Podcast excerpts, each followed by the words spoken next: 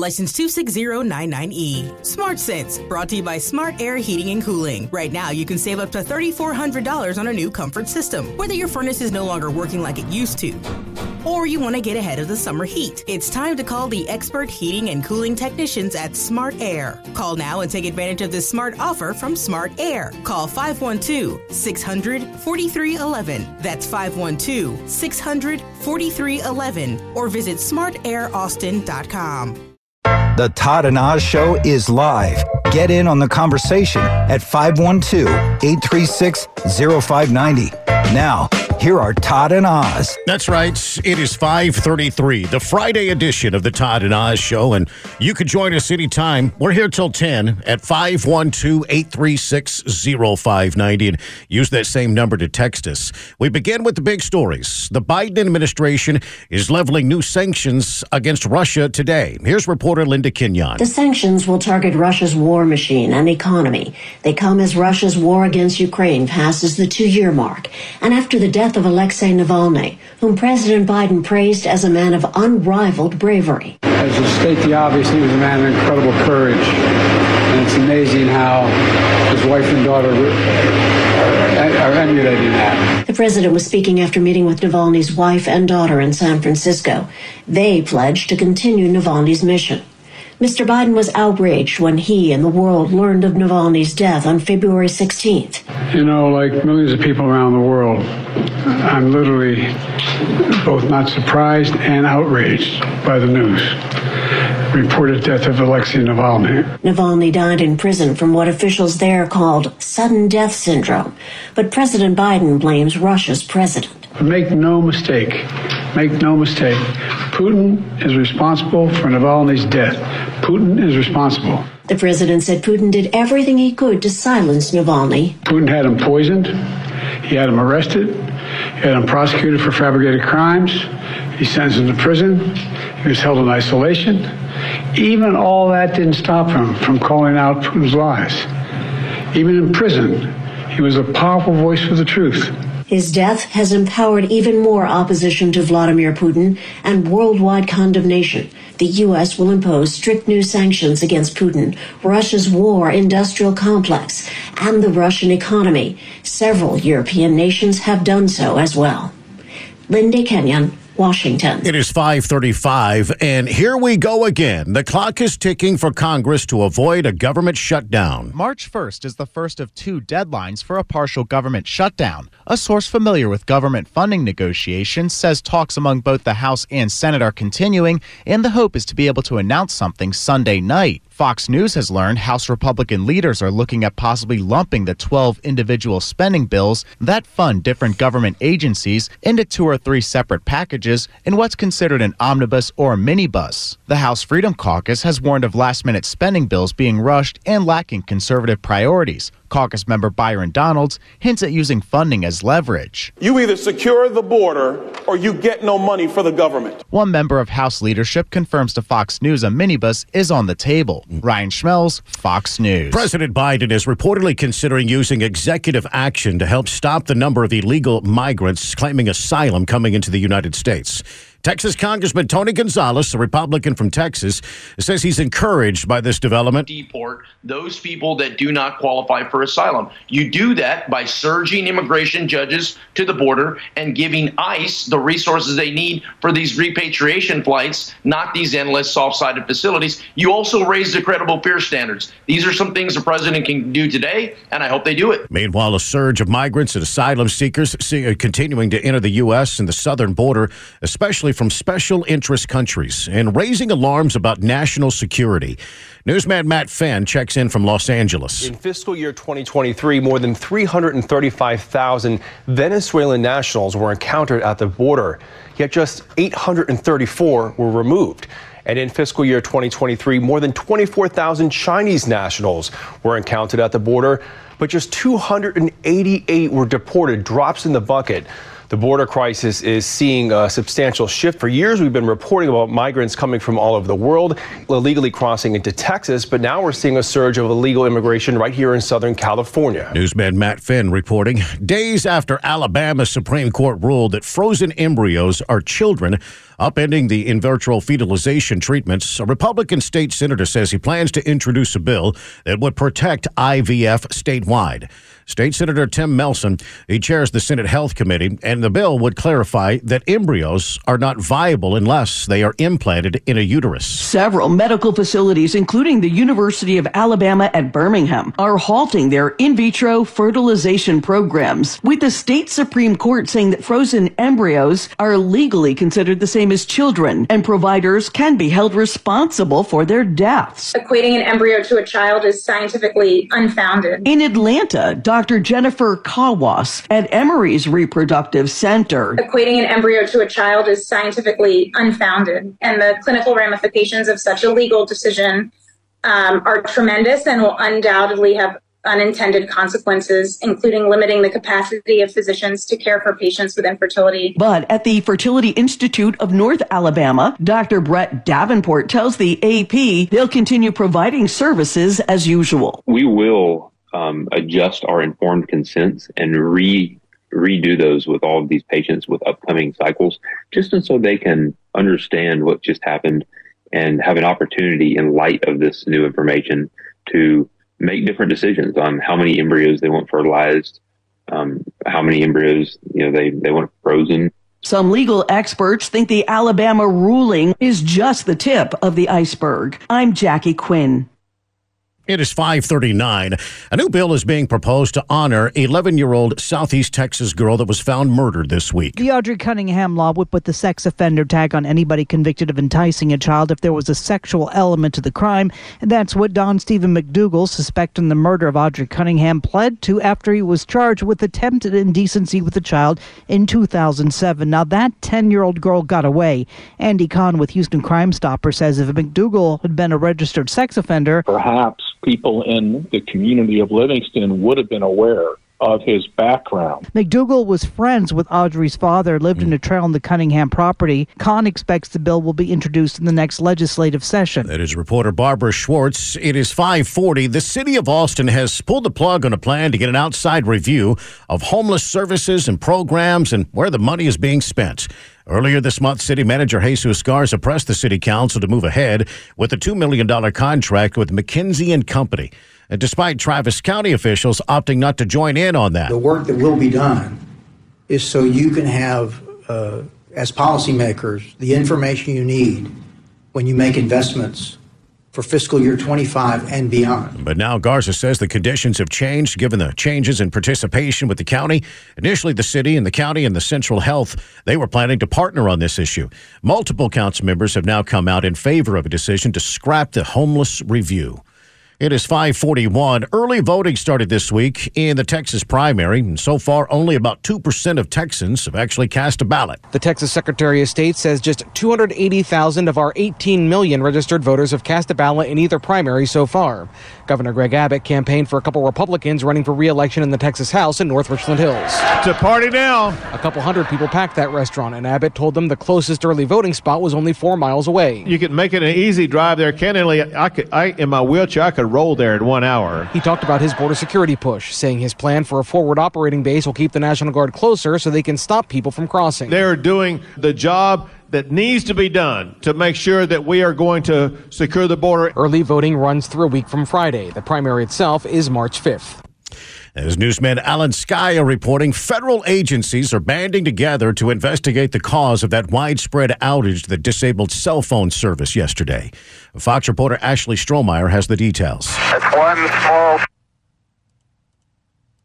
AT&T confirmed the outage, including some customers on other networks like Verizon and T-Mobile who attempted to call AT&T customers. Now, many users reported their phones were stuck in emergency SOS mode for hours preventing them from making calls, sending text messages, or even using cellular data.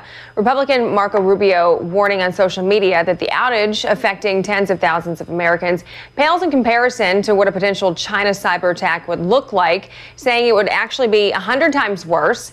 And it won't be just cell service they hit, it will be your power, your water, and your bank. Meanwhile, one defense official telling Fox News and others that there is no indication that the outage was caused by a cyber attack.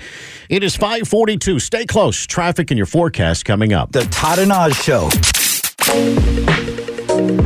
Welcome back. It's 546 here on the Todd and Oz Show. You can join us at 512-836-0590. A spacecraft built and flown by a Texas-based company, Intuitive Machines.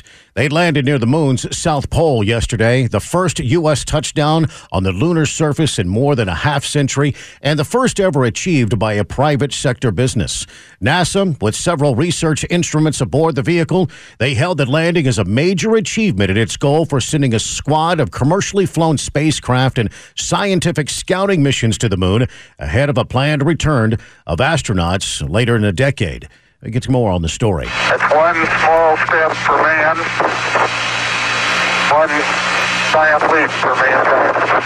For the first time in more than 50 years, a U.S. spacecraft has landed on the moon. Houston, Odysseus has found his new home. The landing put the U.S. back on the surface for the first time since NASA's famed Apollo moonwalkers. But this time, the spacecraft was built and managed by a private firm, Intuitive Machines. CEO Steve Altemus acknowledged there were glitches. More than outstanding effort. I know this was a nail biter, but we are on the on the surface and we are transmitting. And uh, welcome to the moon. Odysseus guided itself toward the surface for a relatively flat landing spot among all the cliffs and craters near the moon's south pole. We can confirm, without a doubt, is our equipment is on the surface of the moon and we are transmitting. So, congratulations, IM team. We'll see how much more we can get from that. I'm Norman Hall. All right, uh, 548. So we do have more on that story on our website at newsradioklbj.com. Google is now having to do some explaining after a number of people using Google's new Gemini generative AI noticed that pictures created of real and or imagined people were portrayed as anything but Caucasian males. A user of Google's Gemini AI posted results of a query asking for pictures of a pope. In the Catholic Church, popes are male and there's yet to be one in modern times who isn't white, but the generated images showed women and men of color sometimes wearing non Catholic garb, along with papal robes. For another, an image created to be of George Washington showed him with black skin and African features. Google says Gemini obviously is missing the mark, and they've turned off the AI's ability to create images of people while they address the matter of inaccuracies. Eben Brown, Fox News. It is 549. With a look at Friday business, here's newsman Peter Schacknow. Following Thursday's furious stock market rally, the Dow and S&P 500 are at all-time highs. All that followed chipmaker Nvidia's quarterly earnings report, which contained an extremely bullish revenue forecast thanks to a surge in demand for Nvidia's artificial intelligence chips. Nvidia stock posted a 16% one-day gain. Wolfe Research senior analyst Chris Caso says that good fortune may continue with demand for those chips increasing even as prices rise the cost goes up, but the value proposition for NVIDIA is, you know, uh, on the last chip, uh, the H100, the price nearly tripled, but the performance went up by orders of magnitude ahead of that. That's really kind of the magic of AI here, where, where the price is going up, but the performance is going up a lot more, and it's a great value proposition to the hyperscale customers that are buying it. As for why it spurred the market as a whole, NVIDIA is considered a bellwether for three distinct areas of stock market concentration growth, tech, and large cap stocks. And it's a leader in artificial intelligence, one of the fastest growing segments of the tech economy. What's also notable is that it even managed to blunt, if only for a day or two, investor obsession with when and if the Fed will cut interest rates.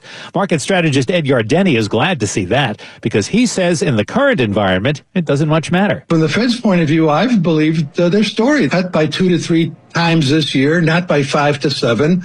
And I thought that they wouldn't do it the first half of the year because the economy is doing fine. Why mess with success? Inflation's coming down, the economy's strong, the labor market's uh, doing well, and now we've got the roaring 2020s in the stock market with uh, led by Nvidia. If you've been lucky enough to own Nvidia, you've seen a 60% gain this year alone and a 275% gain over the past year. Some market strategists say there are plenty of places to look pointing out that Nvidia and other so-called Magnificent Seven stocks like Amazon, Alphabet, and Microsoft have accounted for a good chunk of the market's recent gains. Kara Murphy is chief investment strategist at Kestra Investment Management. You have so much attention and so many dollars going into just a handful of names. It means that there still remain wide swaths of the market where people are not paying very close attention. Um, and as my good friend likes to say, there's prime rib available at hamburger prices. So there are a lot of other areas of the market that I think provide really interesting opportunities companies um, that are sort of being left behind in a day like today that NVIDIA is taking all the attention. And one of those areas, says Murphy, is small cap stocks, whose valuation gap compared to larger stocks is unusually large by historical standards. At least some market watchers say it still might not be too late to jump on the NVIDIA bandwagon, given that its artificial intelligence chips are considered the gold standard in that sector. Yeah, newsman Peter Schacknow reporting at 552. Samsung is now showing some big numbers of new economic uh, impact in a report, report this week. The company says its impact on both the city of Taylor and Austin from 2022 to 2023 was nearly $27 billion. Mayor Brandt Rydell, he tells CBS Austin it was a big decision to bring Samsung to the small town of Taylor, Texas. Kind of proves that uh, the gamble we took as a community as we uh, engaged with uh, Samsung and tried to attract them to Taylor that it's it's paying off early and often. Yeah, before the Taylor expansion, the impact was just above 6 billion. The report also shows that more than 5300 direct jobs were created and 12,000 indirect jobs and more than 200 jobs are expected uh, just in Taylor over the next uh, decade. It is 553. There's a new survey that reveals how Americans view their healthy eating habits. This is House Call for Health. Many Americans say they know what it takes to eat healthy, but their actual habits may not be making the grade. New Year's resolutions are still on the minds of some Americans. A Center for Food Demand survey shows 80% of respondents are looking to lose weight this year by eating healthy. Many respondents say they're already on track to achieving a healthier diet. 84% say they rank their diets either good, very good, or excellent. But some health experts aren't so sure. The Centers for Disease Control and Prevention says most Americans don't have a healthy diet because they consume too much sodium, saturated fats, and sugar. These foods can also lead to chronic diseases. While respondents' health grades don't live up to nutritionists' measurements, the survey does show many Americans know what contributes to healthy eating. For more health news, go to foxnewshealth.com. House Call for Health. I'm Lisa Brady, Fox News.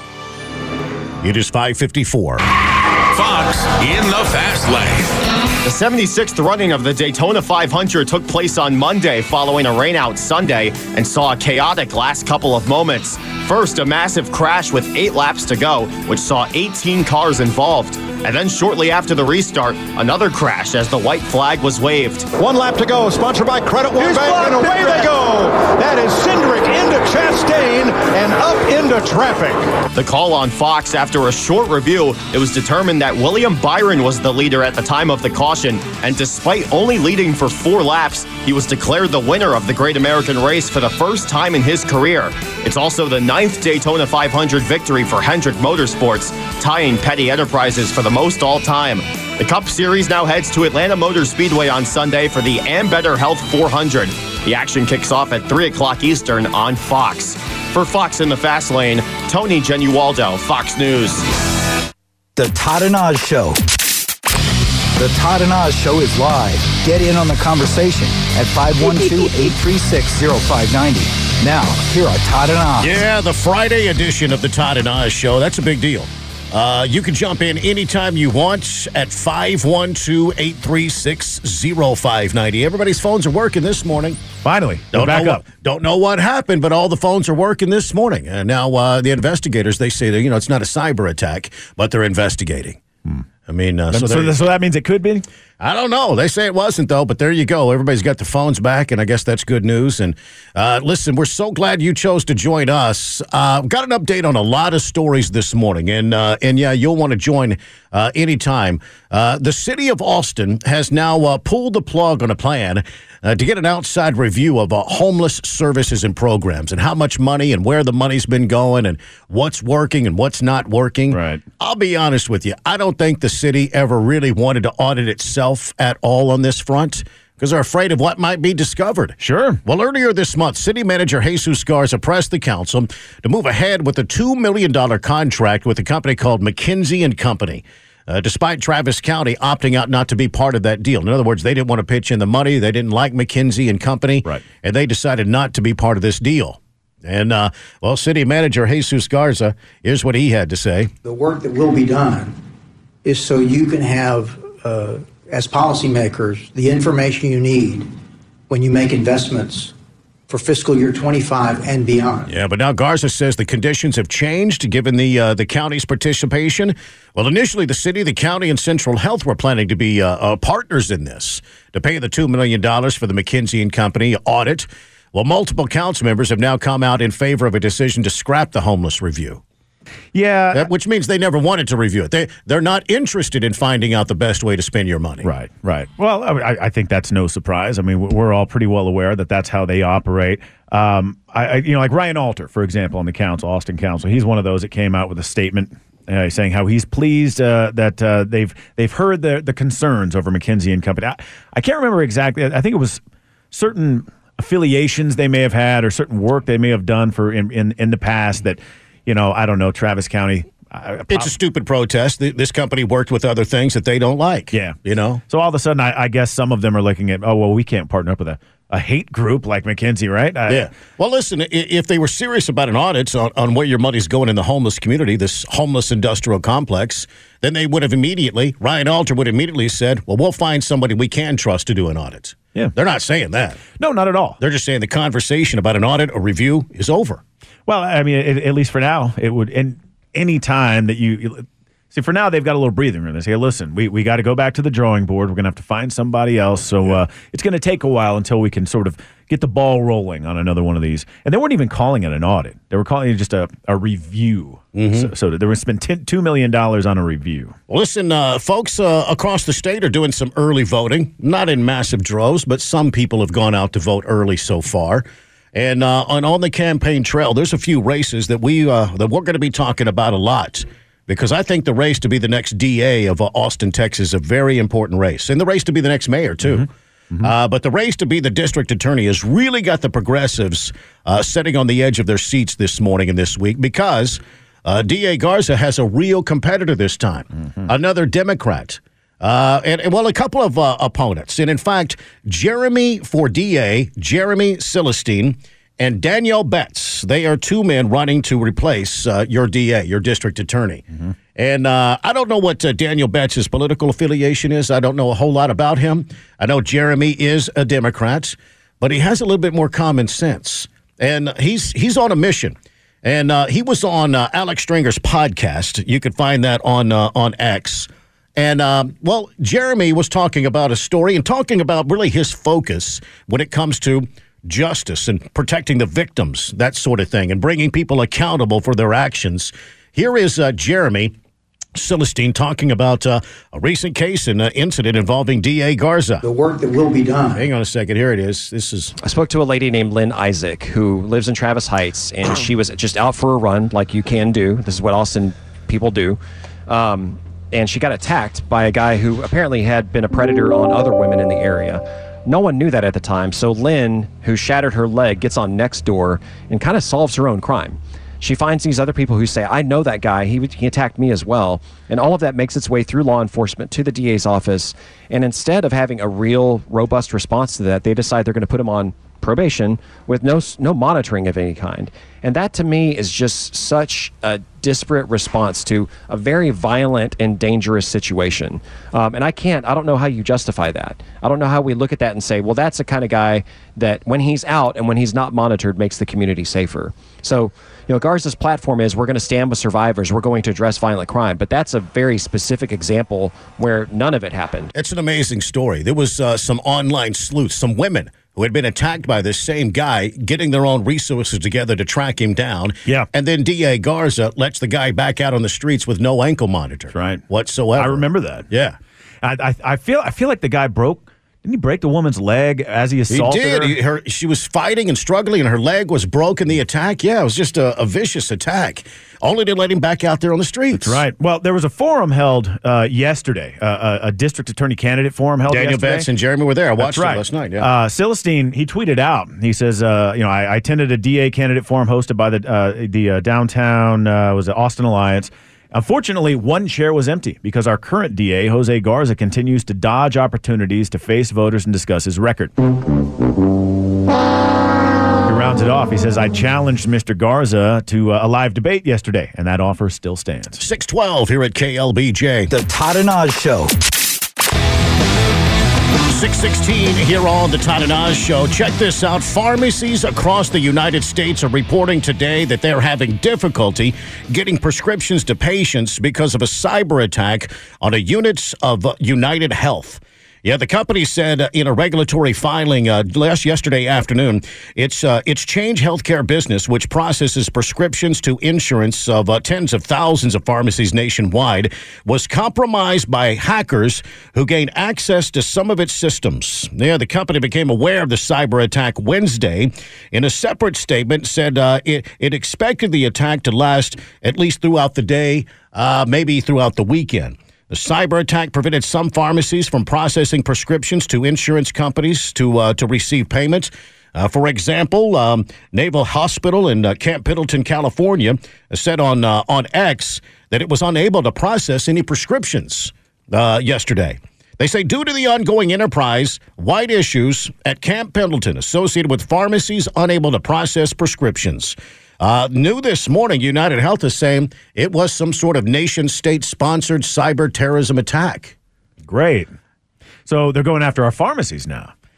Uh, yeah. No, they're coming after everything. Well, that right. Yeah. I mean, ultimately, that's that's where it will end up. Yeah, and and and I, and I just wonder: does it sound too crazy to to even think that the cell phone uh, thing we had yesterday was some sort of cyber attack? Is that is that just crazy to think? Or maybe a little test run. I don't Just think to- it's crazy to, to think. gauge reaction. I don't think it's that far fetched, especially when your FBI director, Christopher Wray, over the past couple of weeks has been talking about Chinese hackers are preparing, quote, to wreak havoc and cause real world harm to the United States. You know, the the reaction was interesting yesterday. Uh, you know, as society sort of felt like uh, you know a piece of it had fallen off for a moment. We've become so attached to electronics and cell phones, these little computers we carry in our pockets every day, uh, that you know. There, I mean, there are entire generations of, of full-grown adults who have no idea what it's like to never live around computers, not be interconnected to one another just with the click of a button, and all of a sudden everything goes down. Oh, and, I- and there was some panic out there. I think everybody's very aware uh, aware of how you know connected we are with technology, and I, I, I'm just, I mean, well, it's here's the FBI director, Christopher Wray, just uh, just two days ago. You might also find PRC hackers lurking in your power stations, your phone companies, etc., poised to take them down when they decide you stepped too far out of line and that hurting your civilian population suits the CCP. And that targeting of critical infrastructure is something I want to take a minute to address. In some respects, it's not anything new. In fact, China sponsored hackers pre-positioned for potential cyber attacks against U.S. oil and natural gas companies way back in 2011.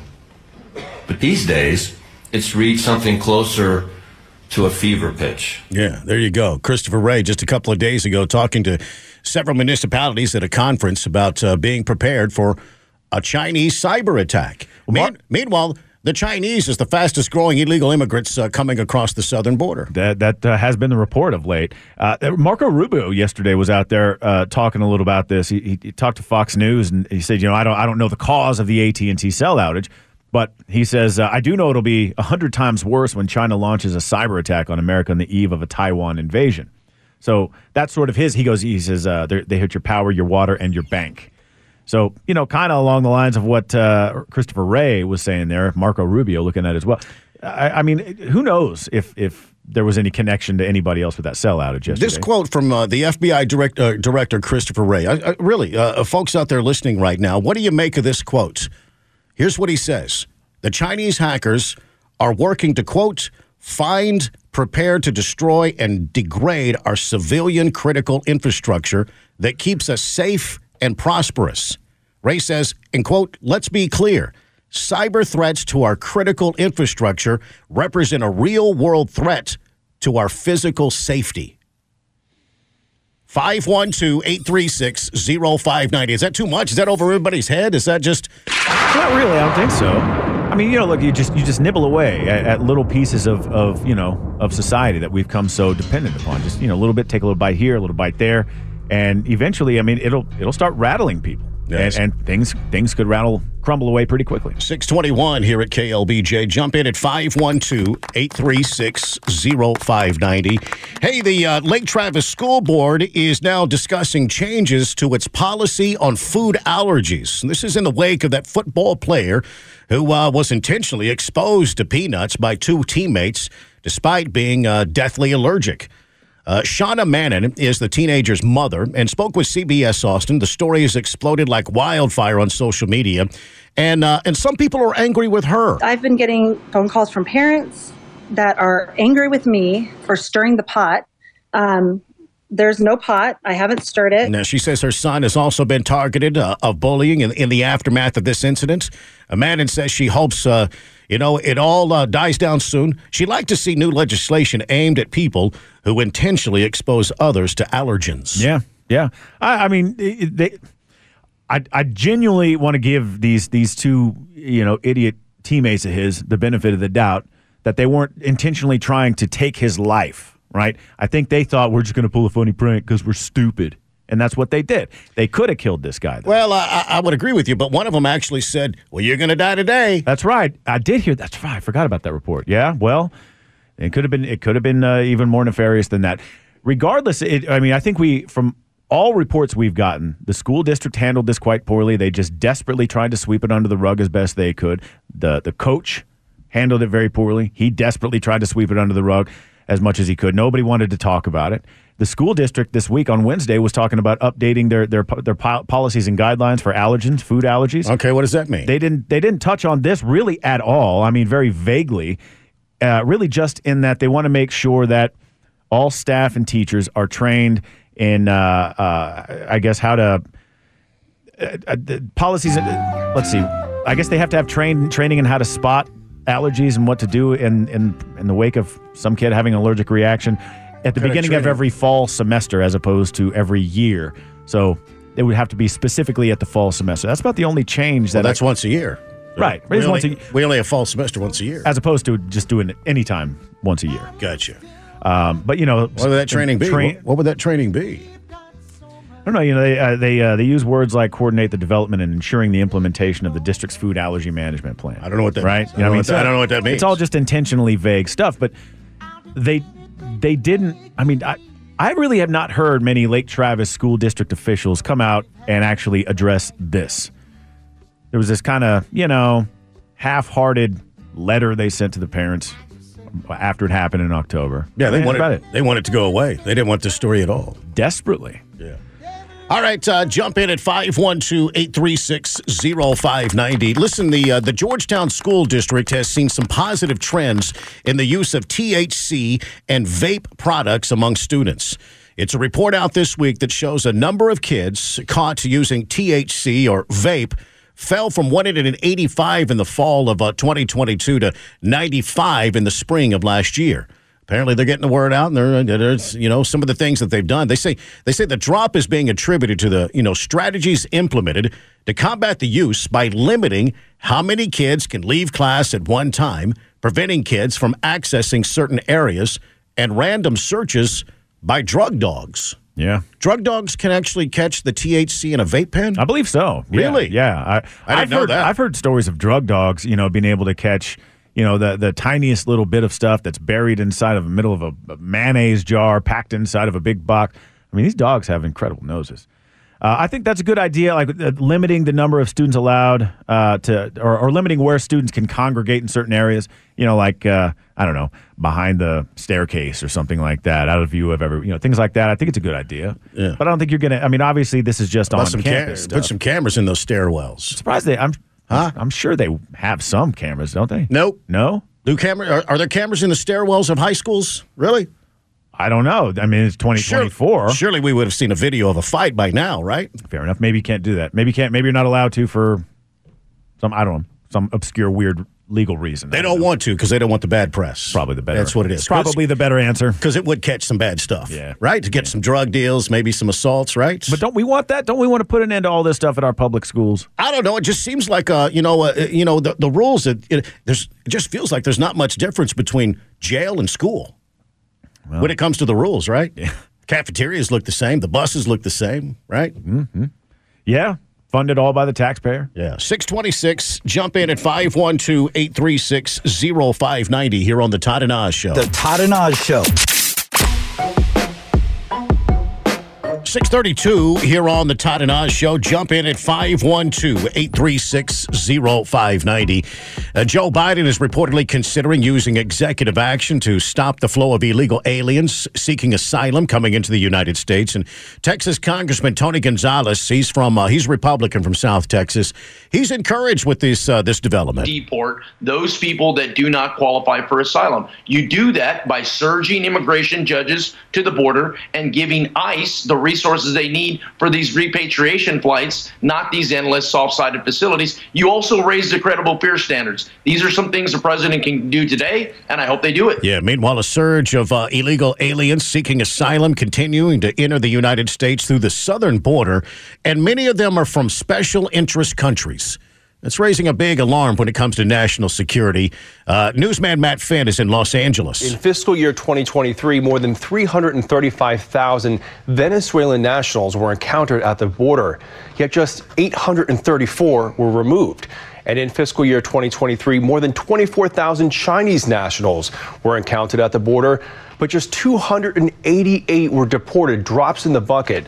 The border crisis is seeing a substantial shift. For years, we've been reporting about migrants coming from all over the world, illegally crossing into Texas, but now we're seeing a surge of illegal immigration right here in Southern California.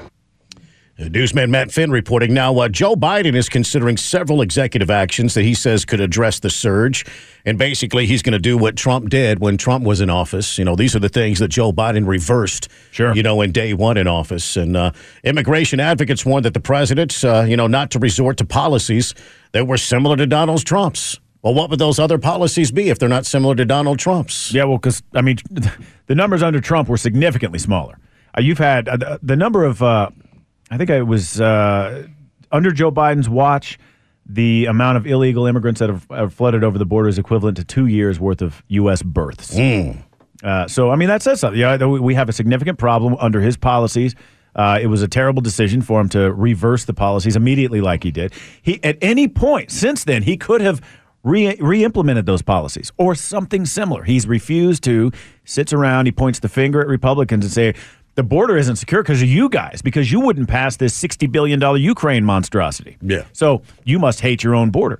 Now he's finally going, well, you know, maybe I could reverse some things because I need to get reelected and everybody realize what a disaster it is. A few minutes ago, we had some audio uh, of uh, FBI Director Christopher Wray, Wray warning uh, Americans uh, that their physical safety is in question because of Chinese a- hackers.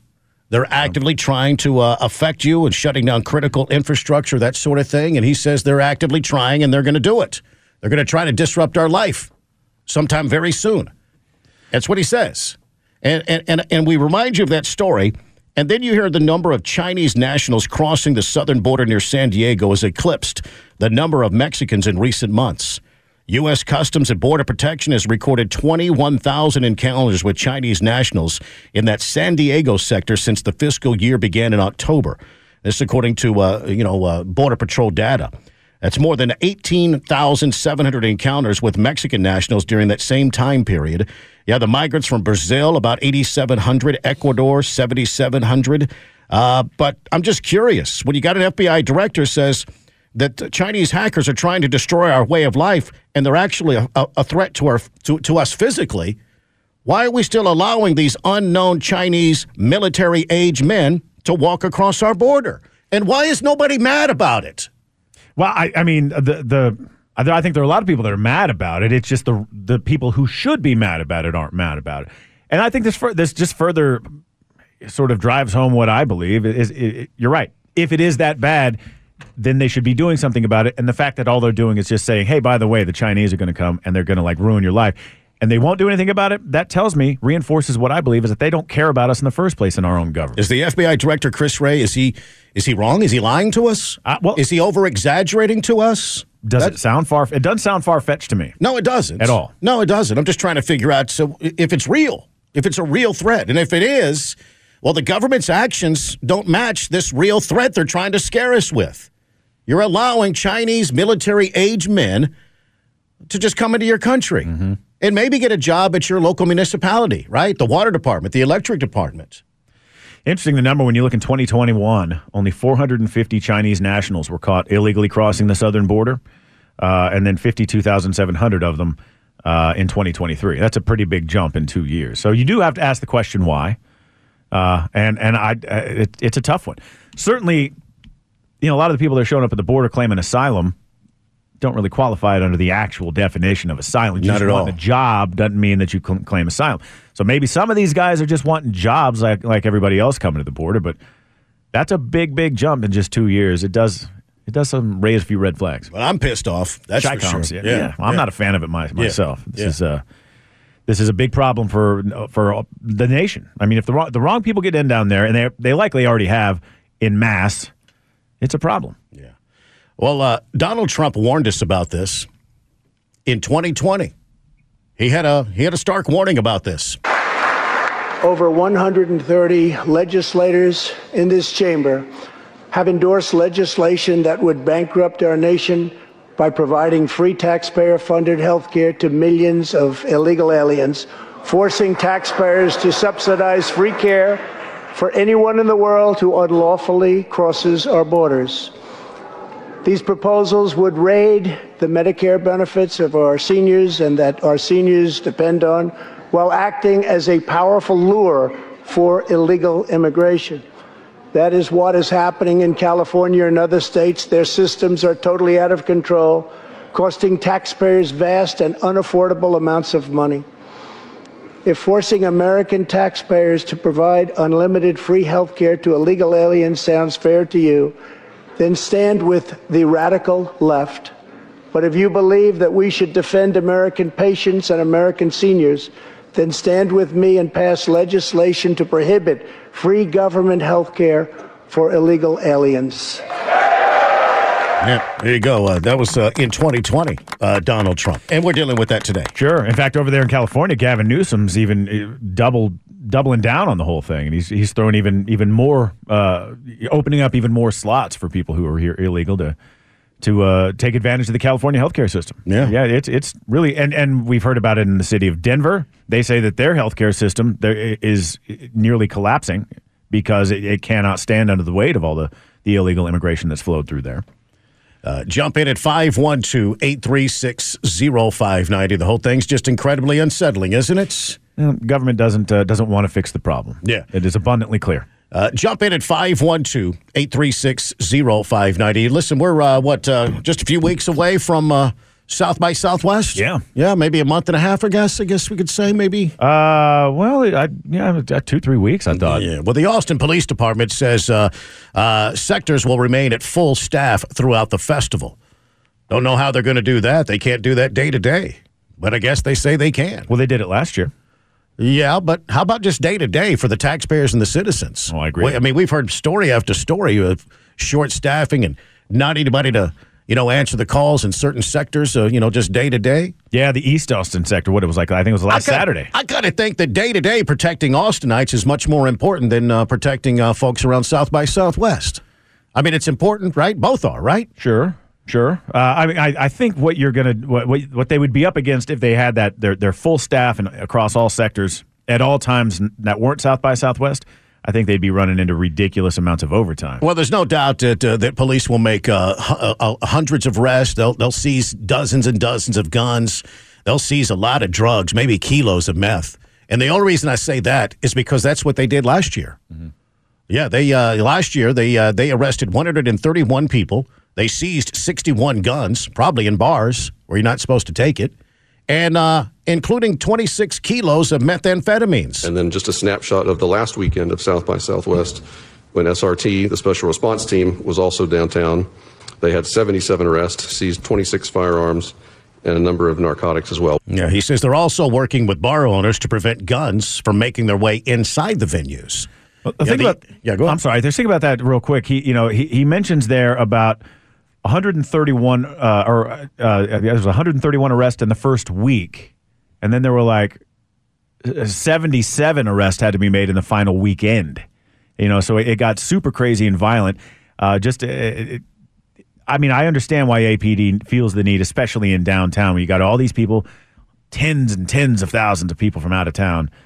You know, Uh, the, the the the real issue, and, and I don't think they'd want to talk about this, is well, every weekend we have a real issue of underage people with guns circling six streets. Sure. Looking to pick fights. Sure. Things like that, right? We've had a lot of those shootings. That's the wrong crowd to mix in with your tourist and your guest from out of town.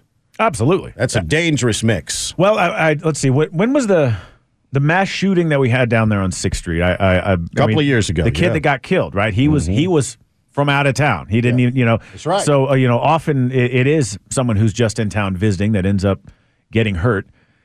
I think APD is going to have their their hands full, though. Just considering how the the way things have trended, you know, people have gotten rowdy. They they seem to want to get more rowdier and rowdier. And if Sixth Street is off limits for some of those uh, typical folks that go and just walk circles and playing grab ass and starting fights, if that's off limits to them for that week of South by Southwest, get ready for more street takeovers all across the area. Certainly possible. 642 here at KLBJ. The Todd and Oz Show.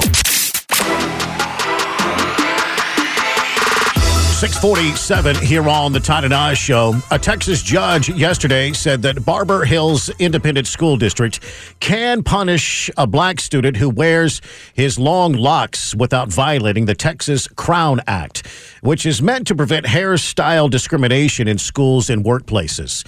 I'm not sure they punished him, uh, but anyway, the decision came after this months-long dispute between the uh, the school district and Darryl George. He's a junior at Barber's High School, and, uh, and he's been sent to school in school suspension since August for wearing his uh, his hair uh, in long locks. I guess it'd be like uh, long dreads or long braids. Sure. Uh, legislatures last year they passed a law uh, in Texas called the Texas Crown Act that prohibits discrimination on the basis of hair texture and protective styles associated with race. Uh, protective styles include locks, braids, and twists. But the Barbers Hill uh, High School uh, district, they successfully argued that it can still enforce the policy that prohibits uh, boys from wearing hair that extends beyond their elbows and earlobes or collars, even if it's uh, gathered on top of the student's head. And see, uh, that's that's I think where where a lot of people have a problem with this, because this kid, yes, he does have long hair, but he doesn't wear it long, and and and so they're they're saying, well, listen, he's adhering to the code. Yeah, he has long hair, but he keeps it wrapped up, uh, and and it's not below his eyebrows or his earlobes or anything like that. So. Yeah, that's. I think that's where a lot of people have a problem with the story. Yeah, well, jump in here. What, what do you think about this story at 512 836 0590? Should the school district uh, be able to enforce a student code or a student dress code that uh, restricts the length of hair? I mean, to be honest, this is a very familiar story. School principals have been cracking down on hippies with their long hair for years. Sure. Right? This is a, it's a pretty common story, right? Sure. Can this school district, should the school district be able to, uh, you know, uh, punish this kid, send him to in school suspension because of the length of his hair? You know, it's. I mean, I I think it's a real. He's not. He's not getting the benefit of being there at school, uh, and the you know, and the social benefit, the social growth that comes along with it, being stuck in ISS. I personally like. I, I think. I think a school district has every right to impose a dress code as it sees fit. In this case, though, uh, this kid, it sounds like he's trying to do the best he can to adhere to it. I mean, you know how long it took him to grow that hair, and yeah, he's gonna have to, he's gonna cut it off for the school district. I, I, I could see that being a, a, an emotional thing for that kid to do. I'll be honest with you, this, the story seems kind of silly, really. Well, I agree. I, I, I can't It got believe this- that it's it got gotten- this far? I can't believe it's gotten this far. But they they have kept this kid out of class apparently for a long time over this. And I, I don't really have a problem with it in terms of his. I mean, his hairstyle. It, it- I don't. I look at it and I don't see how it violates the dress code if he's got it like that. The ironic thing in today's schools, if this young man would have just said, Well, I identify as a girl, they would have been okay. Probably so. It would have been okay. His long hair would have been okay. Couldn't question it. Her long point, hair huh? would have been okay, right? Yeah. Uh, in Judge Chap B. Cain III, he issued a ruling after uh, a short trial in which lawyers uh, for opposing sides argued over the legislative intent behind the Crown Act. Lawyers for uh, Barbers Hill uh, School District, uh, they said that lawmakers would have to include explicit language about hair length had they intended the law to, to cover it. Allie Booker, representing uh, Darryl George uh, and his mother, uh, George, said protective styles are only possible with uh, with the long hair. Uh, Candace Matthews is the statewide chair of the Texas Coalition of Black Democrats. Now, obviously, she wants to turn this into a racial issue. This is all about race to her. And in fact, as she was having a press conference yesterday afternoon, she held up a white pillowcase with eye holes cut out in it to uh, say, This is the school board, this is the judge. And I'm gonna be honest with you, Attorney Booker. I really do believe that the fix was already in from the jump. It was already in. Because at the end of the day, y'all gotta keep in mind where we at. Right. Okay? Right. And I'm gonna end it with this. Welcome to Chambers County. She's holding up the white sheets with the holes cut out. That's why we gotta have federal intervention. Or otherwise, our children are gonna continue to be pressed upon by people that wear these kind of hats mm. Do people still wear those and that are embedded in our educational system as educational assassins. So I say that to say this, I'm gonna say what people scared to say. We know who you are. This is a one size fit all. I hope you're proud of yourself today. But just know the fight is gonna continue and we're gonna unleash every last one of your hats. All right. Are there That's a little any other questions? Because this extreme. press conference is Sounds over. like a sounds like she's uh, sounds like the uh, the Texas uh, Coalition of Black Democrats are making some threats there. Now, I would like to know if there are, i- i- is there any other precedent that had been set here at, in in the, in the school district where a, a kid, say maybe uh, you know a white kid had long hair and he wanted to keep it up like that in in a style that was off his ears, and they let him.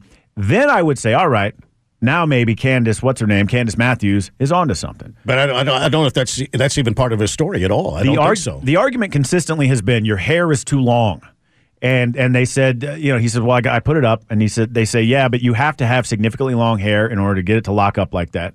And so clearly, it is too long. Now, I personally, I think he's found a good workaround, but the the school district disagrees.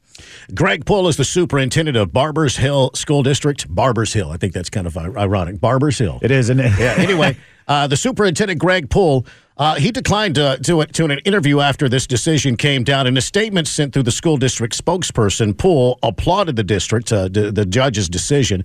Uh, basically, here's a quote The Texas law legal system has violated our position that the district's dress code does not violate the Crown Act and that the Crown Act does not give students unlimited self expression, is what the superintendent says. That's fair enough too. I mean, they do they do have uh, obviously some degree of a dress code that they're trying to adhere to. Yeah. Uh, so I, I think that it's it's unfair to just sit there and say, well, we disagree with the ruling here because you're racist. You know, it's like, well, no, I think they also have a valid argument on their side. I don't whole I don't wholly agree with it. I think they ought to let the kid keep wearing his hair as, as it is. In fact, I feel kind of I feel bad for him. I heard he I heard he was crying when he left the courtroom. Could it be just as simple as the kid's hair is too long and it violates the code, the student code, dress code? Could that, could it be just that? I think so. That's what I think it is. Right? I would- That's what it sounds like. I mean, are there white kids with long hair on their school districts? Well, that's why I want you know if if, if you know if if a white kid had been allowed to do it and and this kid can't, well then now we do have a very clear problem. Yeah. And, and, and oh, Candace Matthews, you could shut the front door. You're not helping. You're, you're creating more problems mm-hmm. for this family. For this family. This may not be racially motivated at all, right? It may be just long hair. Well, unfortunately, we as a society have lost the ability to look at anything. It's true through through any other lens than a racial lens. We just, you know, it's it's in your face every single day. oppressed. Every Yeah. single day, you know, you- you've got politicians pointing their fingers saying, you know, if you don't vote for me, you're a racist. Uh, I mean, it's just, you know, it's it's everywhere you look. That's true. So uh, it, it makes sense that it would permeate it. But this is, you know, the Crown Act. I mean, Texas felt it was necessary to pass this law to to you know protect hairstyles. Sure. And it was only a matter of time before you know you had a big case that really put it to the test. But I think you're right. This really boils down to length of hair, and not, I don't know, hair ethnicity. Yeah. If if you want to, if, if you will. Not to mention, man, it's liberals that run school districts. A lot of them. Uh, 655 here at KLBJ. The Todd and Oz Show, weekday mornings 5 to 10 on News Radio KLBJ. License 26099E. E. Smart Sense, brought to you by Smart Air Heating and Cooling. Right now, you can save up to $3,400 on a new comfort system, whether your furnace is no longer working like it used to or you want to get ahead of the summer heat. It's time to call the expert heating and cooling technicians at Smart Air. Call now and take advantage of this smart offer from Smart Air. Call 512 600 4311. That's 512 600 4311 or visit smartairaustin.com.